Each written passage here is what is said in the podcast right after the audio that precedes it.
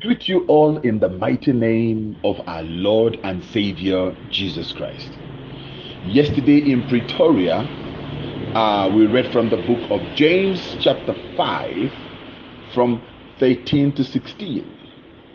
And verse 13 made us to understand that if any is in trouble, he should pray. We stopped there and started praying because the world that we're in is in trouble because of the coronavirus. But we know that the effectual, fervent prayer of a righteous man makes a lot of power available. So, yesterday we rolled back every evil gift the devil has given to us. And we are expecting an awesome result because our God is God all the time. The wave of God is all over us, and we are glad. Dr. King Vitus here. Good morning, Radio Pulpit members. I greet you all in the wonderful name of our Lord and Savior Jesus Christ. I just want to say that I have been truly blessed. Over the weekend, I, when I went to church, I experienced something very odd. It was very liberating to me because I've learned something very valuable that took me many, many years to realize is that sometimes people are just very good at bringing other people down. But that is not a spirit that is um, from God, obviously, but it is a spirit not because of anything you did wrong or anything you are doing wrong but it's just because that they themselves lack love for self, respect for self, understanding of self. Thank you. God bless.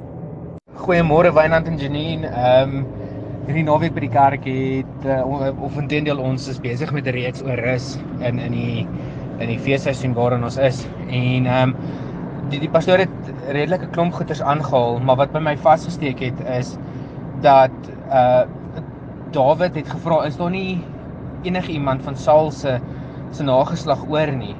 En ehm um, een van Dawid se uh, of of een van Saul se se eh, se se dienaars het gesê ja, die kreep hulle. En ehm um, Dawid het gesê wel roep hom hierso en en Dawid roep vir of of toe toe toe Mefiboset by Dawid kom, toe noem hy vir Mefiboset op sy naam. En hy sê van vandag af of ek gaan ek, alles wat wat Saul se ne was, gaan ek aan jou teruggee. Sy grondgebied, ehm um, al, al sy besittings gaan ek aan Mephibosheth gee. En ehm um, en en van vandag af sal Mephibosheth saam met Dawid aan tafel sit. En en hy sê net so kom God ook in hierdie tyd en waar jy baie keer dink mense sien jou as 'n krepele of as 'n verlore. Mense ken nie meer jou naam nie. Mense verstaan nie meer wie jy is nie. Ehm um, kom God en hy en hy sê maar ek ken jou by jou naam. Ek weet wie jy is. Ek het jou geroep en en nou wil ek jou herstel in dit wat aan jou behoort. Ek wil jou herstel in jou amp en ek wil hê jy moet by my kom aansit en saam met my kom kom eet. En um, dit was net vir my wonderbaarlik geweest. Dit was my regtig 'n baie mooi boodskap. En mag julle geseënde dag hê hoor. Bye. Goeie Wynand en Janine, Radio Kansel familie. Ons brood vir die week uit Abba Vader se troonkamer kom uit Psalm 145 vers 14. En die Here sê in daardie daardie versie dat al val jy, sal hy jou weer oprig. En dit pastoor het maar net gesê dat ongeag wat 2020 na ons tafel toe gebring het, baie van ons het geliefdes verloor, baie van ons het werke verloor. Ons is deur baie hartseer en moeilike tye ons moet onthou dat wanneer jy deur die swaarste tye gaan, wys jou ware karakter. En dat ons altyd iets uit dinge moet leer. Ons leer altyd 'n les. So ons moet die positiewe uithaal uit elke situasie. En die berusting is net dat God jou optel al het jy geval. Geseënde dag vir julle. Hallo Wynand en Janine. Ja, die naweek was baie geseënd. Ons het ons jaar eindfunksie Bybelstudie gehad. Dit was baie lekker daar. Ek het 'n vers vir ons wat so besonder is wat hulle ook gegee het in die kerk gister. Hebreërs 11 vers 3. Omdat ons glo, weet ons dat ons die wêreld deur die woord van God geskep is. Die sigbare dinge het dus nie ontstaan uit iets wat ons sien nie. Omdat Abel geglo het, het hy 'n beter offer aan God gebring as Kain. Vers 6 sê ook as 'n mens nie glo nie, is dit onmoontlik om te doen wat God wil.